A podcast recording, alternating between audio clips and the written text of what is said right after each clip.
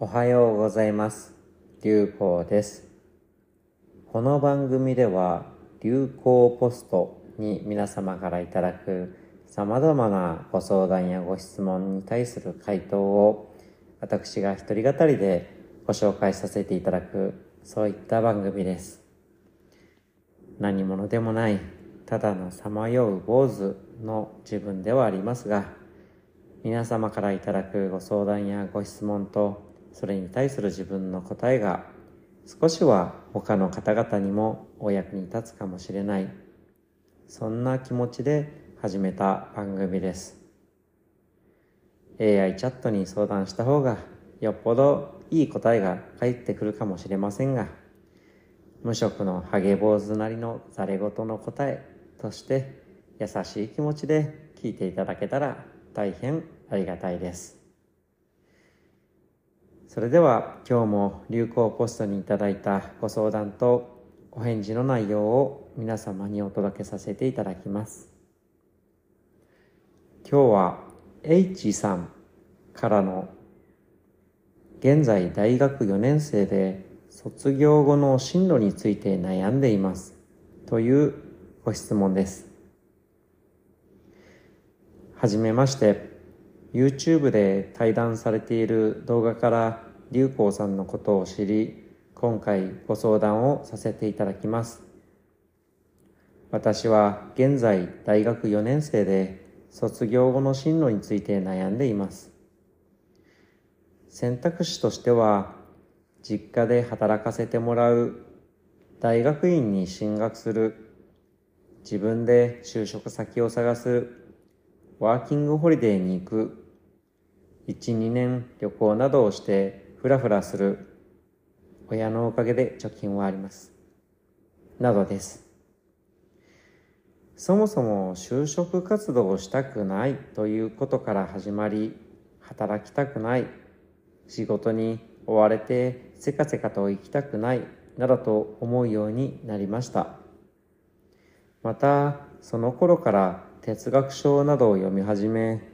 今まで自分が当たり前だと思ってきた社会規範や価値観は絶対的なものではなく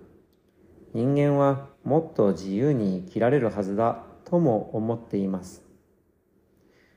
最終的には小さな商売と農業をして自給自足までいかなくとも半休半足の仕事生活ができたら最高だなと思っています。しかし全て想像している段階ではとてもワクワクするんですけれどもいざ現実的に考えると実行できる自信がなく何も決断ができません。そもそもなぜそんな先のことを考えなければいけないのかと全てに対する苛立ちも感じてしまいます。最近は実家で働かせてもらうのが一番楽そうだなと思う一方でもっと自分の理想の自由な人生を送る努力をしなくていいのかという気持ちにもなります。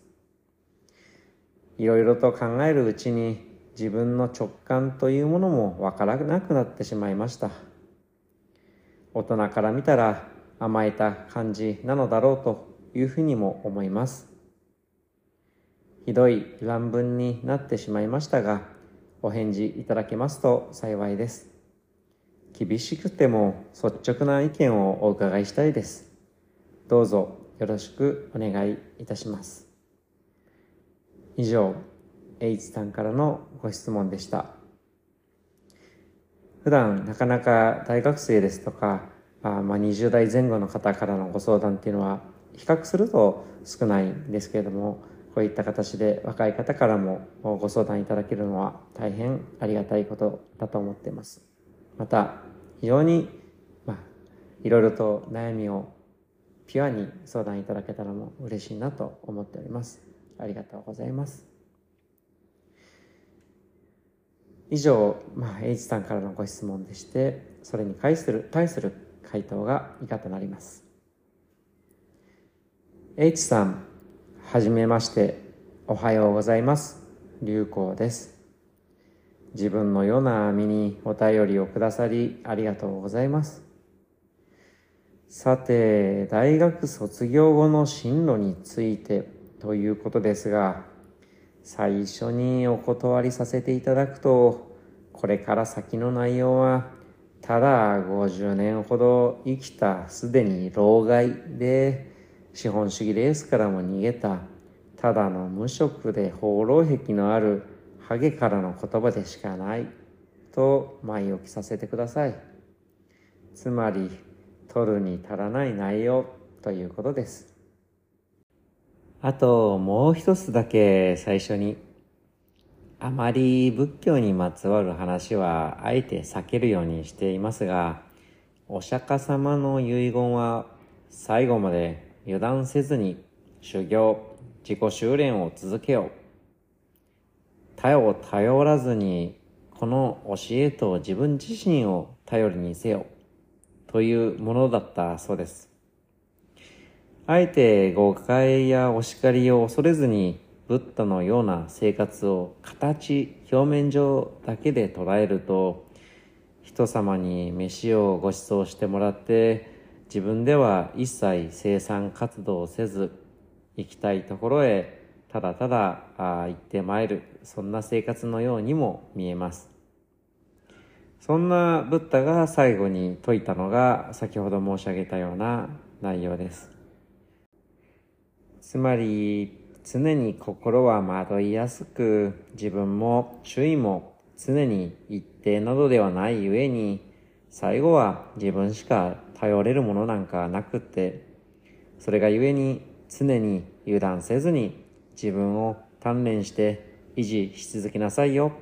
そういった意味だと理解しています。ということで、いよいよ本題です。結論から申し上げると、僕としては、自分の直感が正しいと思う方向に進むのが良いと考えています。頭でうんうん考えるのではなく、心というか腹というかで一番しっくりくる選択です。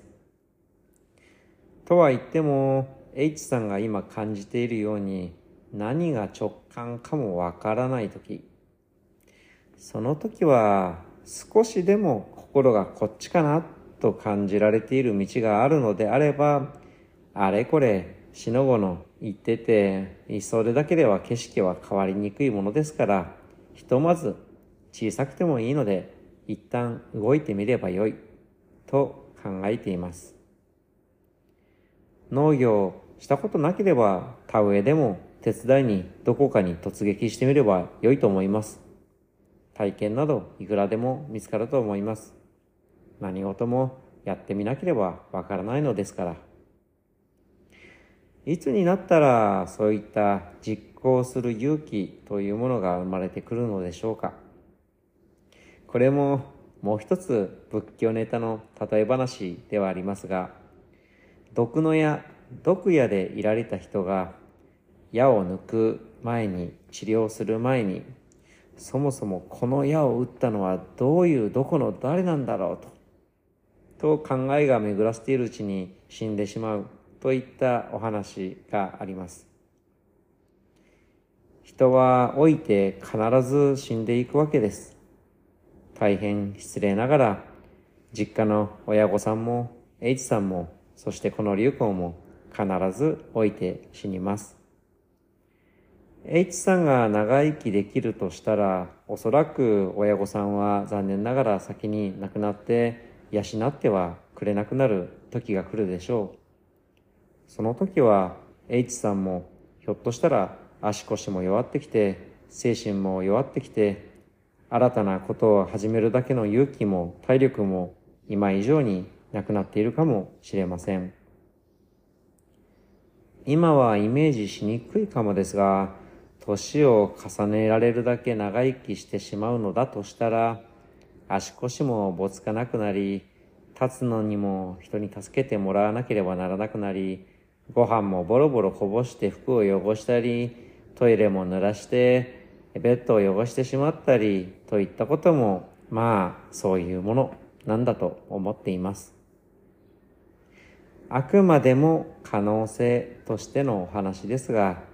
人の老死、老いて死ぬというのは、僕が知る限り、いかに医学が進歩しても避けられないもの、それが事実なのではと思っています。でも、今試してみれることがせっかくあるんだったら、できないわけではないのになぜやってみないのか。ワーキングホリデーだって、旅行だって、半分自給生活だって、今日から今からでも行動を起こそうと思えばできるかもしれません。実家でのお仕事だってもしかしたら今日からやらせてもらえるかもしれません。わからないのですから、ただやってみればいいのではないかと思います。最終的には冒頭にお伝えした自分の直感が正しいと思う方向に進むのが良いというのが良いというのは構りません。試してみれるなら試してみれば良いと思うのです。やってみらないとわからないわけですし、待っているほどに毒矢の例え話ではないですけれども、毒が回っていく、もしくは言い方を変えるとどんどん老いていくだけかもしれませんから。もし一つ決めてくれというのでしたら無責任ではありますけれども、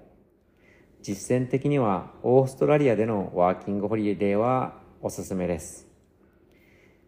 日本では稼げないようなお金も稼げて、営業力も身につけられて、多国籍な人たちと触れる機会が、そして多文化も学べて人脈も広がるかもしれず、おまけに日本と違い将来が明るいまあ、食料とエネルギー自給率はどちらも2、300%で、電気代が上がり続ける日本の10倍以上と恵まれています。そして人口ピラミッドも若いです。すみません。自分が移住先として選んだ国のバイアスが入っているので、あくまでもざれ言としてお流しください。しかも、まあ、移住を決めたとは言っても、えー、嫁だけオーストラリアにいて自分は日本やらインドやら放浪生活なのであまりオーストラリアには住んでいませんが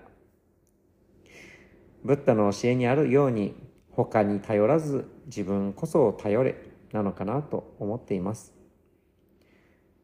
AI チャットに頼って答えを求める人生の連続では自分でものを調べ考える能力も退化していって実際に体験してみようという勇気も育たなくて、いざという時に自分すら頼りにならなくなるかもしれません。